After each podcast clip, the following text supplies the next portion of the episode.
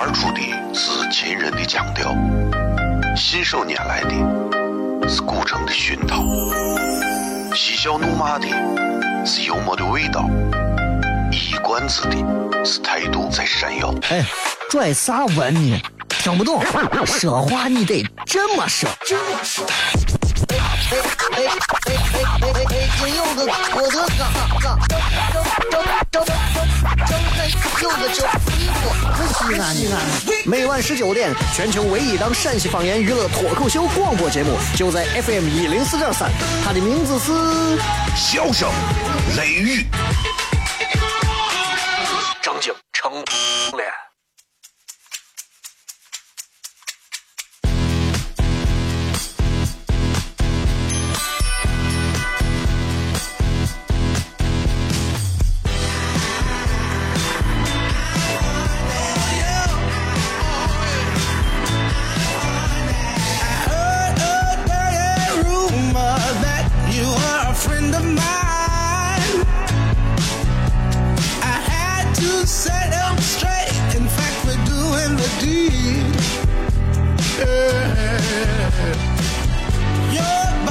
好了，各位好，这里是 FM 一零四点三西安交通旅游广播，在每个周一到周五的晚上十九点到二十点，小雷为各位带来这一个小时的节目《笑声雷雨》。各位好，我是小雷。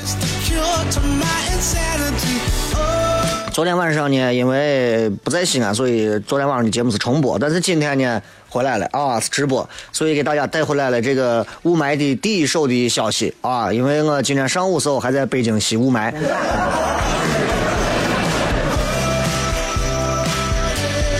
确实是爽啊！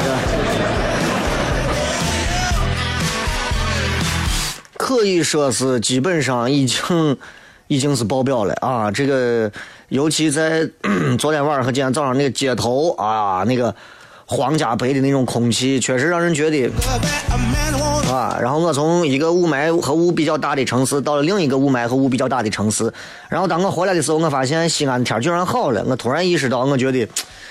哎呀，一个比首都还幸福的城市，值得我们珍惜啊！有很多朋友在今天、昨天这几天的时间里，都在你们的朋友圈无限的去刷屏，刷啥呢？刷各种各样的那个什么关于雾霾啊，关于这个这个大雾天气，反正等等等等各种的这个，我觉得哎，没啥意思，对吧？这说白了，咱自己要为此付出代价。咱自己正儿八经咱自己做的，你知道，真没办法。所以，嗯，大自然总有一天会让我们知道，我们我们这样做是不对的。但是现在我们才不过还在调侃当中，我们还没有真正意识到雾霾对我们今后的影响有多少。有时候在想，我说，哎呀，这样的天气，多少人会因为肺上的问题、肺炎、肺病、肺癌，对吧？早早的就就是少体验多少年精彩的生活，就因为雾霾，而且他还不知道该告谁。你 昨天晚上我跟北京的一个出租车司机在那儿谝，我说师傅，你说，你说这个雾霾啊，它会不会，就是它有没有可燃性？师傅也比较逗，嘿，您还别说，我告诉您说，哎。我告诉您，这雾霾啊，但凡这里头啊，要是能点着，我告诉您，嘿，这半个中国都非得轰没了。所以你想这两天雾霾有多严重啊？雾霾让我们内心当中感觉到不爽啊。另外呢，就是一位伟大的球星啊，也就要退出他的舞台。Kobe Bryant 啊，这个这个多少年，尤其是我们八零后这一代。是从他 刚进入 NBA 啊第八顺位吧，好像是进入黄蜂队开始，转到湖人队之后，永远一直到他退役都在洛杉矶湖人队效力的科比布莱恩特啊。从以前最早的八号，从最早他们那个球队什么 Eddie Jones 对吧？什么什么 Max Camby 啊，不是 Camby，不是 Camby，是 Campbell 对吧？然后。奥尼尔，然后他一直他一直是第六人，然后到后来成为球队的中坚力量，到后来跟奥尼尔什么 OK 组合嘛，对吧？中国人给他们评价的，然后到然后再就是到后来就变成二十四号一个人独当一面，然后成为一个传奇，对吧？然后这两天你会发现，好多的自媒体、好多的网站都在竞相的去报道 科比传奇落幕，孤独落幕，再见科比，永别传奇。其实对我个人来讲的话，其实一个 NBA 的球星总有自己巅峰的时候，也总有自己要落幕的时候。但是为啥会让人感到有一点点小小的、小小的内心当中的一点不爽的那个成分在里头？就是我昨天。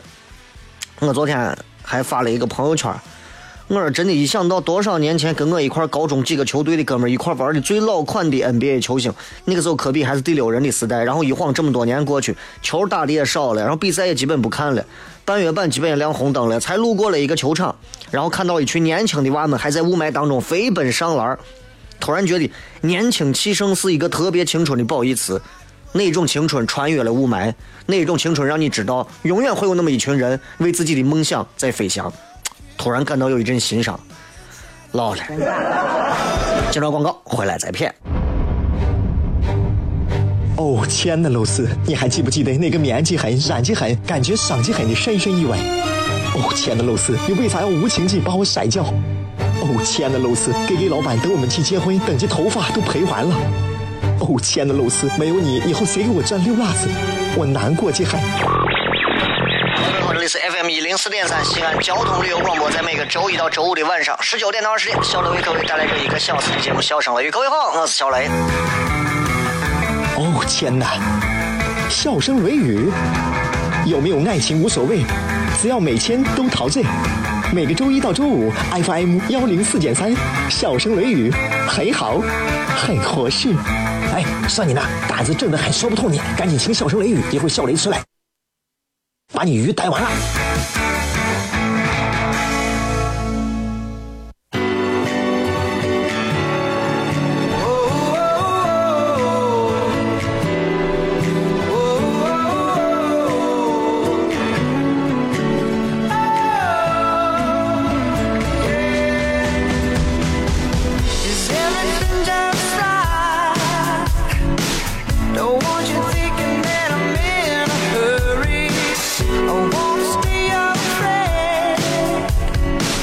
欢迎各位收听《笑声雷雨》，各位好，我是小雷。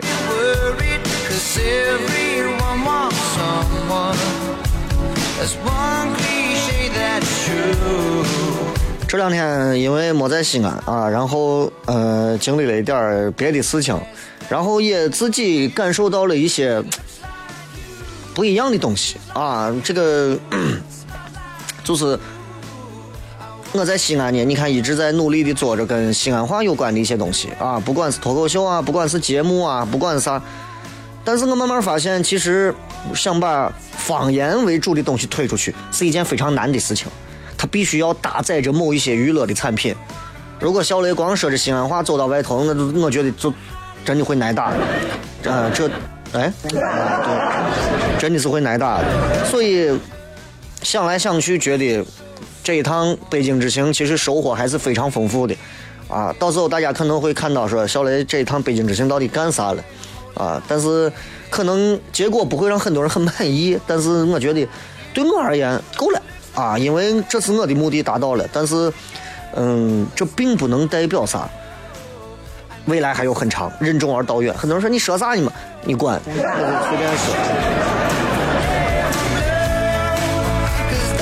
我这人喜欢玩魔兽世界，啊，从六十级、七十级、八十级开始，我那会儿就自己一个人在那硬玩，一个人把整个的大陆探全部探了一遍，用脚走一遍，那是我的本事。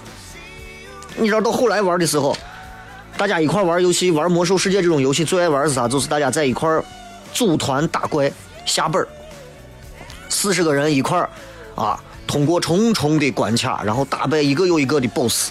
最终拿到我们自己想要的各种装备，然后那一会儿我记得很清楚，我我作为指挥团长，我在那指挥，我说哎，T 等一会儿再拉啊，然后 DPS 全力输出，然后谁谁谁现在去谁打一个变羊，哪个标星号你该干啥，对吧？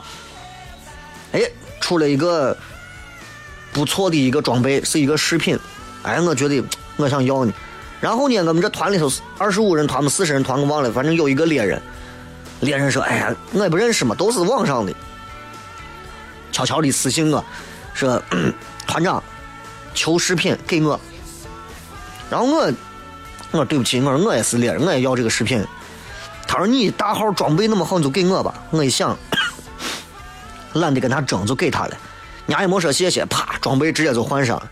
后来因为实在是他火力实在是不行，输出实在是太低了，打半天打不下来，我就算了算了，不打了。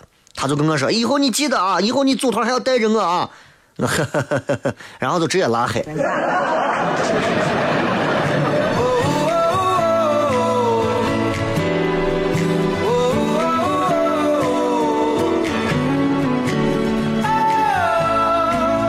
经常都会有这样的一种情况，从我们上大学开始都有，就是嗯，有这么一个事情，一个伙计呢，他是在学校里头专门负责早上晨跑的打卡，然后呢，在这个学校里头呢，这个学校的晨跑的成绩是决定了体育能不能及格，然后快到学期末了，他就能收到很多短信电话，哎呀，高抬贵手啊，让我们晨晨跑的成绩稍微好一点啊。最近有个女娃，可能跟这伙计就就一面之缘吧。啊，平时也没有任何联系，突然那天就过来给他给这男娃说，管这个晨跑考勤的男娃说，你要帮我搞定晨跑哟。刚好这段时间老师要复查整个的这个成成绩，他很抱歉说不好意思，我没有办法。我女娃就有点操哄哄的说，你这个人咋这样嘛？就拜托你个事情你都搞不定。伙计也很无奈啊，心说我也很憋屈，那这这这这这事情又不是理所当然的，我是我的义务，而且。咱俩又不是不是多熟，对不？是一块吃过饭呢，还是一块躺在一张床上咋？对吧？都没有过。从交情到道义上，伙计说我我觉得我没有做错。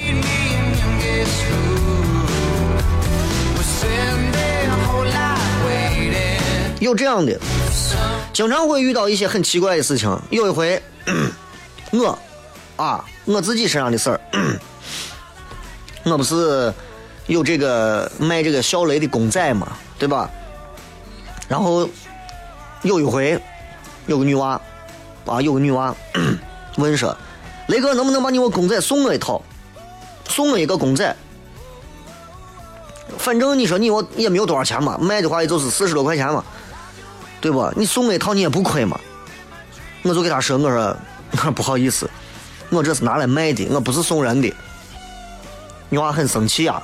女娃就跟我说：“ 亏我这么喜欢你，喜欢你这么长时间，分享你的东西，转发你的东西，你居然连上一个娃娃都不肯送给我，抠门的很，色皮的很，就你这样，哎呀！我心说，妹子，你你脑袋是让驴踢了吗？那经常我们会发现，经常身边有这样的很神奇的事情发生。还有一回。”这是我听别人讲的一个事情啊，跟这个类似的这个类别很像一个事情。有个女娃，有个女娃，然后呢，他们这个班分组要做作业。这个女娃跟她的这个舍友，还有这个女娃的男朋友，他们三个人分了一组。啊，女娃、女娃男朋友，还有女娃他们宿舍的一个舍友。刚好呢，这个时候 班里又来了一个男娃。男娃呢是她男朋友隔壁寝寝室的，说能不能加入？男朋友人也挺好，说那那行嘛，来嘛进来。老师规定每一个学习小组人数不能超过三个，他们刚好四个。结果这个男娃呢，就她男朋友的伙计就说，给他给这女娃说，哎，那谁谁谁，你让你的我室友到其他组去。女娃心想，凭啥嘛？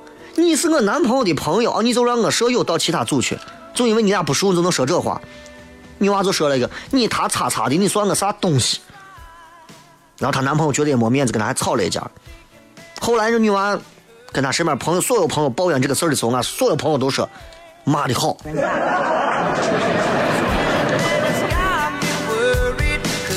有没有发现，在现在这个世界上，现在的社会上，现在的身边，总有这么一种人，总有这么一种人。这种人平时你见不着他。你跟他没有什么关系可言，你跟他没有那么亲近的东西可说，但是他总是会在某些时候突然出现在你的身边，然后突然变得一秒钟跟你很熟。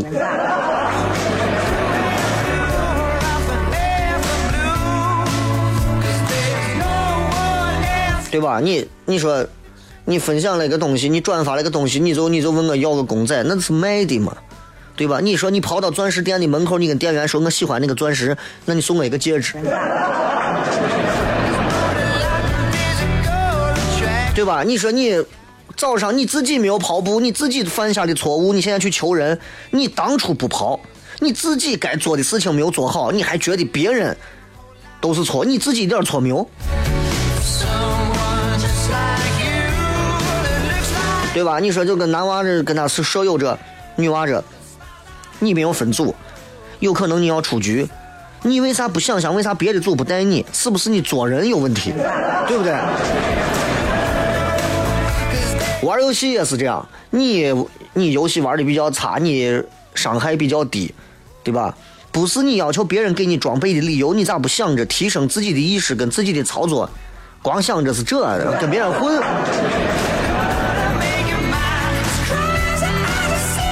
所以我想说的是，当你去抱怨、你去谩骂、你去要求一些很非分的东西的时候，你能不能先想一想，你何德又何能？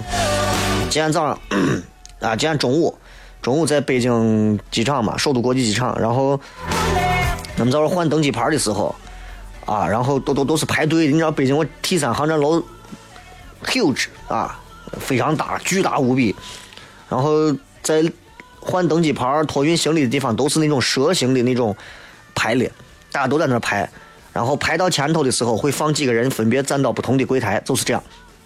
突然有一个老汉，北京人啊，地道北京人，啊，直接冲进来，说：“人家旁边的服务人员说，哎，您好，不好意思啊，您到那边要排队。”老汉也是个子不高，老汉。我飞机要起飞了，我快迟到了，您知道吗？大概就这话。因为我在旁边站着，啊，然后人家说不好意思，你得到后头十七、十八我两个口，因为我两口是专门办紧急登机的。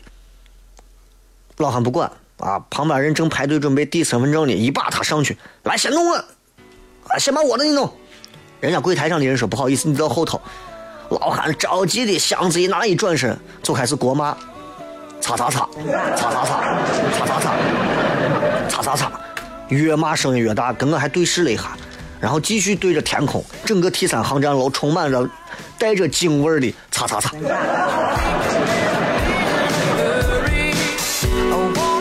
当然这是一个题外话啊，这是一个题外话。我今天想骗的是，我们身边一定会有这样的人存在，就是不是说骂擦擦擦的那种啊，而是说那种明明不是很熟。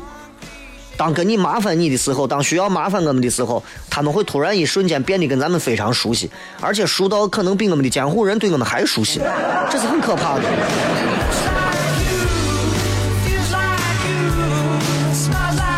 我觉得啊，我觉得其实别人如果来麻烦我的时候，我想，我觉得很多人应该跟我一样，就是能帮的情况下，咱尽量是都帮。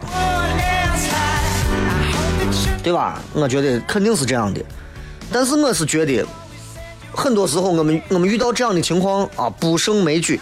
我们想要的其实不是太多的回报的东西，我们希望听到的可能就是一句谢谢，可能就是一点尊重的东西。我现在我真的我挺讨厌哪一种人啊，这就是这是我个人 个人主观的啊，不代表大家都是这样。我很讨厌就是你拜托别人。自己的一点事儿，你拜托别人去做，啊，然后就是，就是你自己可能有一件事情，哎，小雷能不能帮个我弄个啥嘛？呀，你看咱这关系，你对吧？这这咋？因为总是觉得别人有自己的事情，不应该被自己打扰。当我要去拜托一个人的时候，尤其我不熟的人的时候，我觉得我应该是会让对方觉得客气一点，让别人觉得舒服一点。举个例子，举个例子。你们如果寻小雷办一件事情，小雷，你这认不认识谁？或者你帮我主持一场婚礼，或者你咋咋咋？经常我也遇到过这样的事情。哎，跟我可能就在饭桌上吃过一回饭，或者是 坐到一个桌子上谝过两句。哎，你我把你电话给我一个伙计，我伙计要结婚啊，你给你给你给人家一弄。这段话听起来一点都不客气，但是他加了一句话，对于主持人这个行业来讲是一个通杀的。哎，我喜欢你的很，你知道吧？但是对他们可你可以，但这一句话对我是无效的。我管你喜欢不喜欢我呀，对不对？我是喜欢我的人多了，对吧？不喜欢我的人也多了，你因为这我就必须给你卖命，我就给你干啥，对吧？你想的啊，这个事情我是分的比较清楚的。你看，如果我要是求求各位，比如说办一件事情，是否你好？我明天我要去机场，你看你能不能拜托？能掏钱我一定掏钱，掏不了钱我一定哎呀，我想办法要补足他，让他觉得不吃亏，心里面起码觉得我是很客气、很热情的。我不会碍事吧？帮个忙嘛！你看我，我这两个在电台上节目，我有名的，你有名的怂一下，对吧？你得帮个忙。能这样吗？那肯定不能这样，对吧？所以有些时候跟那些不熟的人，就让他们狗带。脱口而出的是秦人的腔调，信手拈来的是古城的熏陶，嬉笑怒骂的是幽默的味道，一冠子的。是态度在闪耀。哎，拽啥文呢？听不懂，说话你得这么说。这么说。嘿嘿嘿嘿嘿嘿嘿，金柚哥哥，我的哥哥。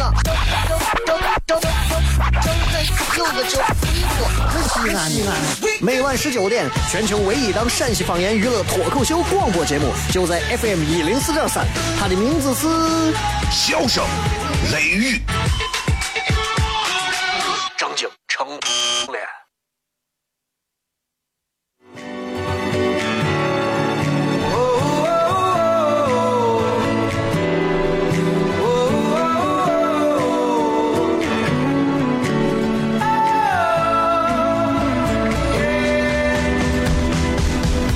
欢迎各位继续回来，笑声雷雨，各位好，我是小雷啊。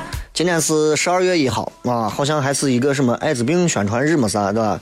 反正这个说到这儿，也希望大家不要太散。啊这个，这就，这个这个病，反正现在不好弄啊。像咱现在这个收入得了就麻烦了，是吧？就还是那句话啊，还是那句话，就是你能专一就专一，能固定就固定啊，能结婚就结婚啊，结不了婚就自己到山里头，自己到一个人自己撞墙去，对吧？当然了，这种性行为混乱、性伴侣更换导致的艾滋病是一种啊，还有包括吸毒啊，对吧？同性恋的这种也是也是有可能的，所以提醒大家还是要注意。咱们这个节目就是这样，没有任没有任何的一个底线的感觉，想到啥说啥。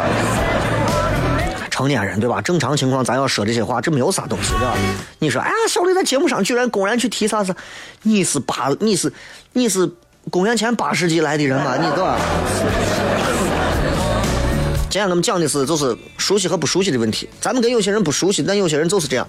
如果各位，如果你去拜托一个不熟的人一件事情，别人替你办成了，那是啥？那是别人给你面子，对吧？如果那个人不愿意，你凭啥说人家有问题？你凭啥抱怨人家？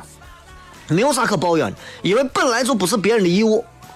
所以我一直觉得，如果能掏钱办这事办成了，我是良心一点都不会亏欠谁，因为我给他钱，他办事就是这样。但是。哎，我说这位师傅，你帮我个忙，我你看后天我要去机场，你能不能帮我送一下或者啥？能不能提前几点或者咋？能不能帮我家里头弄个啥东西？能不能帮我搬个啥？哎，不行不行，我忙得很。你咋是个这？你咋平时我没有权利这样说人家，对不对？这个世界上没有任何事情是理所当然的，每个人都有自己的时间、自己的事情，也有自己的为难之处。所以永远记住，啊，你们或者我们没有那么熟。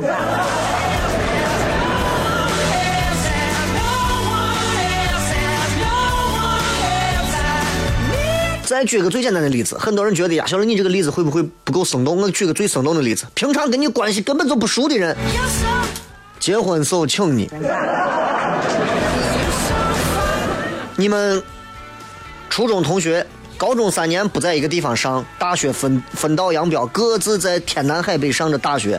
几年之后，你们杳无音信，也不知道谁在啥地方弄啥，也不知道谁在啥地方干啥。啊，这个人结婚了没有？那个人让车怼死了没有？谁都不知道。只不过好像隐隐约约当中在回忆起来的时候，似乎有这么一个人，但是如果不主动提及，根本也想不起来有这么一个人的存在。突然有那么一天，当你工作了三四年之后，哎，你们两个人已经离开了有十几年没见，突然有一天一个陌生的电话打过来，嘟噜噜噜噜噜噜，你接，喂，你好，哪位？我嘛，你听不出来了？哎呀，你连我都听不出来了。废话，十几年没见，我都听出你了。就这种自来熟的这种二货，这真的，你以为你是人民币啊？你以为你是国歌呀？对吧？对吧？我们永远不会把你们忘记，对吧？你以为是啥？所以，啊，哦哦，你是我谁啊？其实我们心里想，管你是谁，你爱谁谁，啥事情你说。哎，兄弟，马上结婚，这个十二月五号结婚，邀请你一定要来啊！咱老同学一场，这么多年没见了，现场一定要叙叙旧。屁话，结婚的现场谁能给你叙上旧？所以我个人，我告诉你，如果跟我多少年没见过，真的根本就不熟悉的人，还能打电话过来寻我，我真的觉得啊，我以前是那种，我以前是那种，别人打电话找我。去，没问题，一定去。为啥？我觉得多个朋友多条路。那是在十年前的时候，因为那会儿我没有啥社会上的朋友，多个朋友多条路，去，必须去。五年前的时候，五六年前，五年到七年之间，五六年前那会儿，不熟的人给我打电话，多少年没联系的人给我打电话让我参加婚礼，我是另一种极端。我说行，哦，好好好，可以，哎，好好。哎，我不行，去不成，咋了？哎呀，我这会儿我在火好疼，我我我这会儿在漠河，去不成。我心想，我脑子有病，你我跑过去，跑过去干啥？你光想着，你光想着说，把我这点份子钱想办法弄过来，做到位，反正你成本都算到位了，对吧？我凭啥去？我不去，疯了吗？我去。但是你看，现在如果有不熟的人过来找我说：“小雷，好久没见了，哎，兄弟婚礼，兄弟娃满月，啊，兄弟父亲过寿，请你来坐一下。”我现在仍然是能到一定会到，但是尽可能呢，如果是那种让我觉得嗯，真的是奔着我的钱掏份子钱而去的那一份情的话，我可能。就不去了。但是如果这个人的邀请还比较真诚，我可能还会去一下。这是现实，现实成年人的这种现实，你知道吗？所以我现在觉得，我现在其实挺现实的，特别现实。现实到其实现在我已经不愿意跟很多人去解释，很多人去乱七八糟说啥。别人说小雷，我觉得你是个啥人，啥人，啥人，我跟你解释，我解释不过来，所以我也不跟他解释。他要邀请我，我觉得哎那个地方吃饭可以，我就去，对吧？去的话，人家如果说哎。你不要过来，啥东西都不要带，就给我带张嘴过来。我肯定带张嘴过来，就是这。所以我相信各位啊，你们应该身边也有那种跟你们不熟悉的人，突然某一天给你们联系，要求你办件事情，你不办，哎呀，他把你说的比熟人说你还黑还难听。你办了吧，你就觉得我，然后你发现这怂又突然埋到土里，再不见了。弄啥呢嘛，对不对？就是这样的人，所以其实挺讨厌的，对吧？今天咱们就谝到这儿。这个关于熟与不熟的这情况，就这么一回事了。今天是礼拜二，所以今天晚上我们会有这个明晚开放美的抢票链接啊！这也是二零一五年呃为数不多的继续是以纯免费性质的开放美。啊！我也给所有的演员都说，我说大家还是抓紧时间去磨练自己的段子，因为开放美今后我们会更需要的是能有自己段子和带着自己段子来的朋友上场，而不是让一大帮子人坐在底下去听上面去说。开放美是一个更加现场互动的东西，所以如果各位你来到开放美的现场，你连上来说段子的勇气和能力都没有，我个人建议这个票就不要抢。很多人觉得啊，我能能混一次混一次，到时候掏钱我都不去了。很多人这种心态无所谓 啊。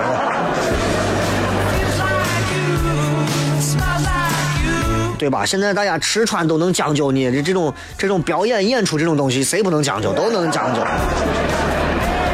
大多数很多很多，我身边看演出的话剧、音乐剧、歌舞剧、芭蕾舞剧等等各种剧目、艺术形式啊，昆曲、秦腔、摇滚音乐会。很多人衡量这个作品好与不好的第一点就是是免费的还是赠票还是掏钱的。所以今天晚上啊，这个应该是在呃九点半到十点或者十点左右的时候，我会在西安脱口秀俱乐部的一群和二群发布啊西安 talk show。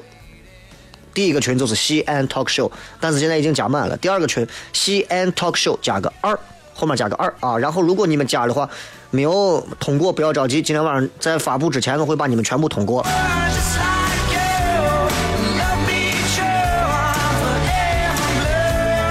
好吧，接下来时间，咱们来看看各位发来的各条有趣留言。今天，今天跟大家在直播贴上的互动很简单，就是给你一个礼拜的假期，你不要考虑任何客观条件。哎呀，我没有时间，我没有钱，那不是你考虑的，是互动。你想那么深刻干啥？说一说你最想跟谁去哪儿，然后说一说到底是为啥。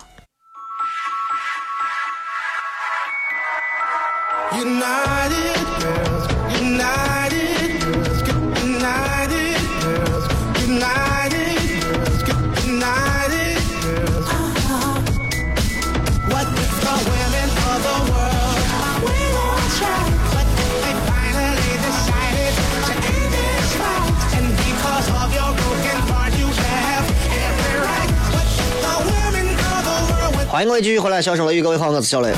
我们来看一看各位在微信、微博、微社区里面发来的一些有趣留言。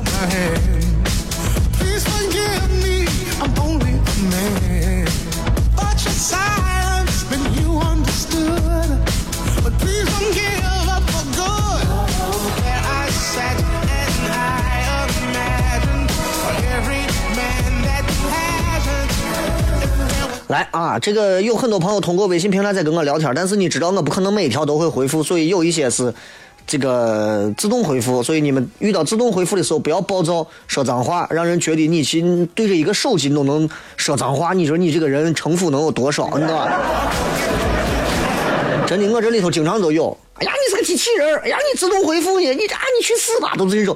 你说你们对着一个手机，你们都能把自己弄成操控成这个样子，你们还能干啥嘛？对吧？控制好情绪是咱们能够干事的第一步，好吧？咱们今朝广告，马上回来，笑声雷雨。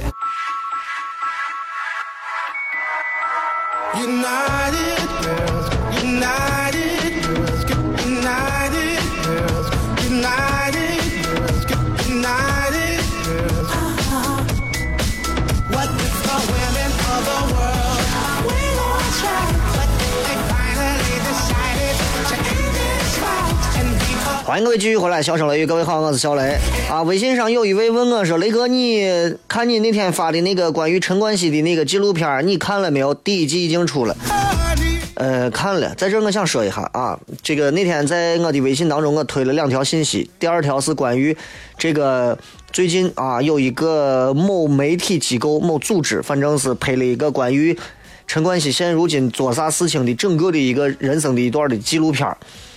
然后也受到了很多网友的这个好评。之所以是好评，是因为大家都被陈冠希的那种性格啊，觉得就是就是除了花心风流、放荡不羁之外，而且他这个人就是敢做敢当的那种感觉，就是那种感觉。所以你知道，在我身边有好几个妹子说，我很喜欢陈冠希。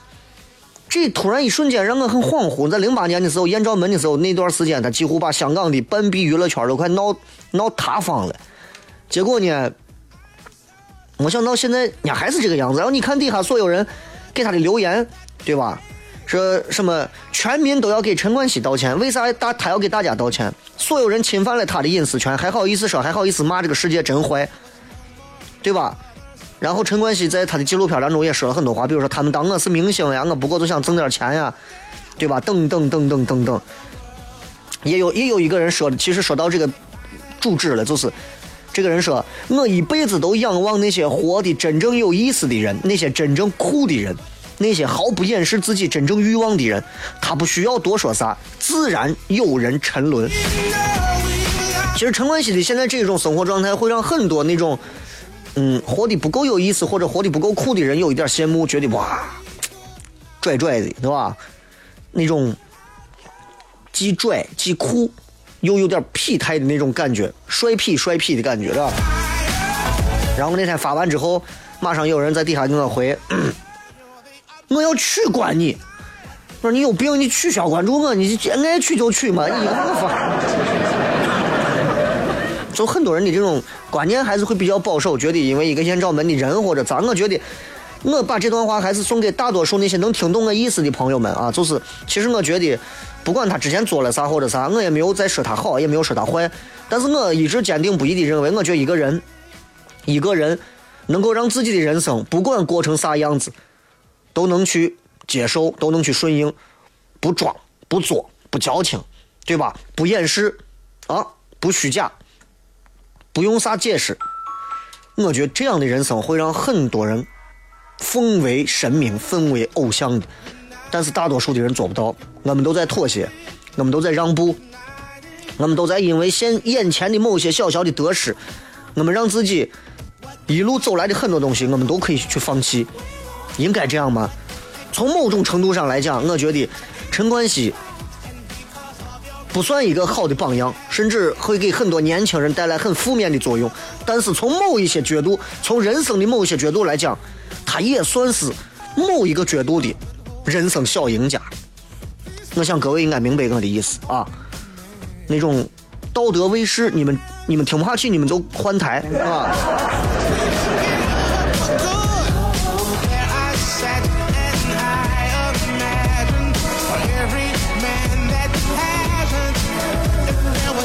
来看一看各位发来的各条有趣留言。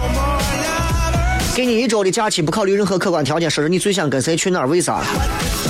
深黑花色说最想跟一个叫王怡娜的女娃到欧美地区去感受那边所有的人文气息，因为那里是她喜欢的地方，她有她向往的城市、道路和建筑。可惜是这些根本就没有机会。欧美不是一个地区，她向往的城市和道路以及建筑，你还是准确的说出来比较好。欧美啊，稍微有点大，是吧。王路飞说：“我跟谈谈得来的人、爱的人，去南极看企鹅，去北极看极光，去蹦极，还要到日本最大的鬼屋玩。你说到一个极都对了，把这折腾死。”三幺三那个，为啥你说每个月我总会有那么几天特别烦，也不知道烦啥，就是莫名其妙的烦躁，不想跟人接触，而且还要强颜欢笑。男人、女人都有那几天。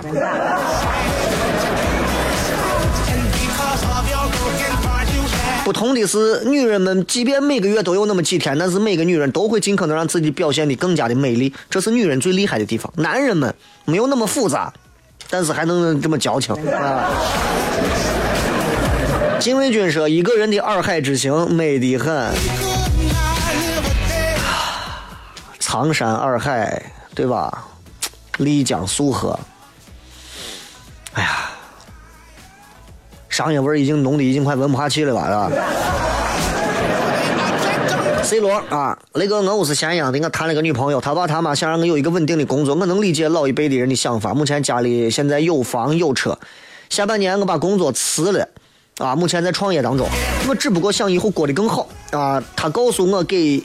给我一年时间，让我有稳定的收入。我现在每天都在拼搏，每天早上四点起床，晚上十二点睡觉，工作很努力。他爸妈怎么搞定？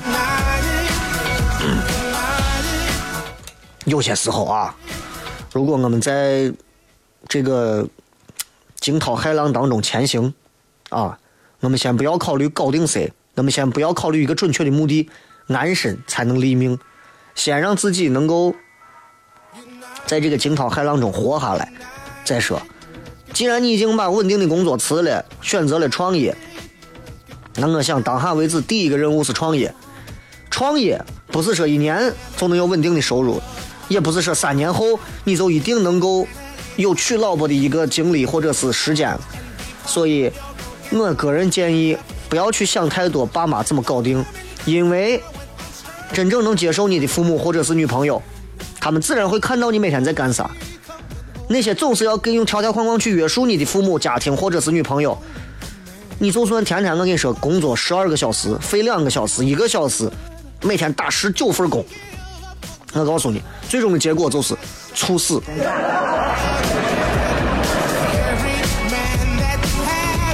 这个什么雷震演说想去巴黎旅行，拍很多很多照片，因为还没有远行过，自己一个人，你就不要巴黎了。东西巴黎你都转过吗？小猛男说：“全家人跟女朋友，还有你给我们讲段子去海边。”我其实是不太感兴趣海边，海边有水的地方我都够够的。西罗说：“雷哥，你说我上了大学，突然不知道干啥了，迷茫了，我该干啥？你进到厕所你会迷茫吗？啊，你知道到厕所你要干啥吧？对吧？那 OK，上厕所跟上大学有些时候目的性是一样，很明确，很很简单。”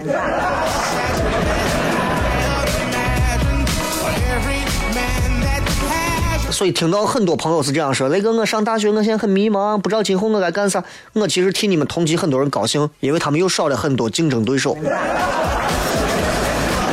小媳妇说：“咋突然没有坚持下去的动力了？感觉一味的努力没有啥用，到头来啥也没有得到，也就不想坚持了，该咋办？活着都得死，那你说活着还有啥意义？对不对？”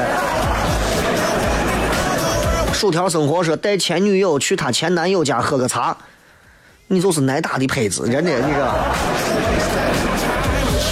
有人说最近喜马拉雅的节目上传很慢，是不是忙其他节目？我告诉你，第一个因为它的数据桥有问题，好几期节目，二十四号、二十六号的节目基本上都是没有办法录过去，所以当天的两期节目根本就没有办法给我可以去重播的机会啊，所以我也没有办法上传，所以只能是有一期能上传的，我尽可能都上传了。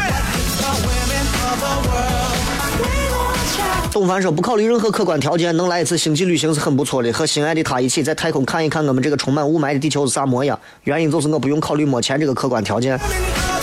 都给你说了，不用考虑了，还要一再强调没钱没钱这个条件，你是有多么的自卑。”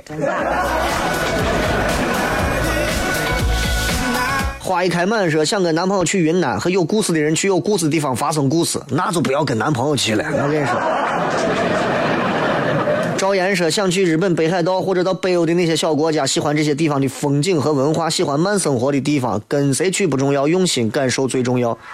我告诉你，想去慢生活的地方，你去那个叫不丹，你去感受一下，我才叫慢啊！不要到现在都去日本啊，都是什么北欧啊、小国啊、德国的某个小镇啊，对吧？莱茵河畔啊，拉死你到不丹。”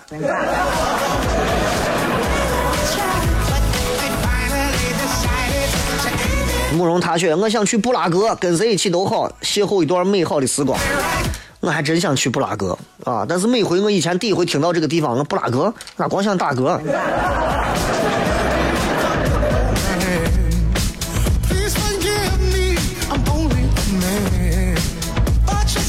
晴天扣扣说带着我妈去大溪地，这都是掏钱就能解决的事情，不是太复杂啊。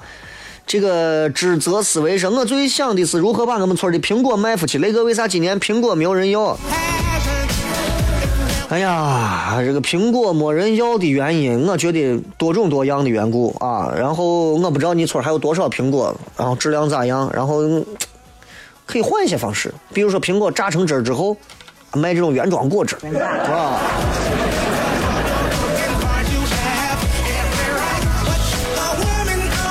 我跟好朋友去海边，带着篮球去克利夫兰看一看詹姆斯。雷哥，你喜欢谁？没有谁了，都退役完了。这个远方表情，雷哥，我最想跟我的偶像权志龙去结婚。雷哥，你帮我实现这个愿望。我我司仪我还不会给你咋做了。接下来有请新郎啊，把怎么咋？这个瑞瑞说，国内最想去的是西藏，国外就是看极光，跟谁无所谓，只要能拍好看的照片，我都开心。极光不用跑到国外吧，好不好？很多人说去拉萨、去日本、去三亚，有的这个好。尼古拉斯凯琳说，想跟老公去听相声，感受中国传统的艺术，比去唱歌夜店好多了。为啥不来听脱口秀呢？对吧？那今儿就骗这么多吧。最后时间送各位一首歌，结束今天的节目。然后咱明天晚上开放呗，不要错过。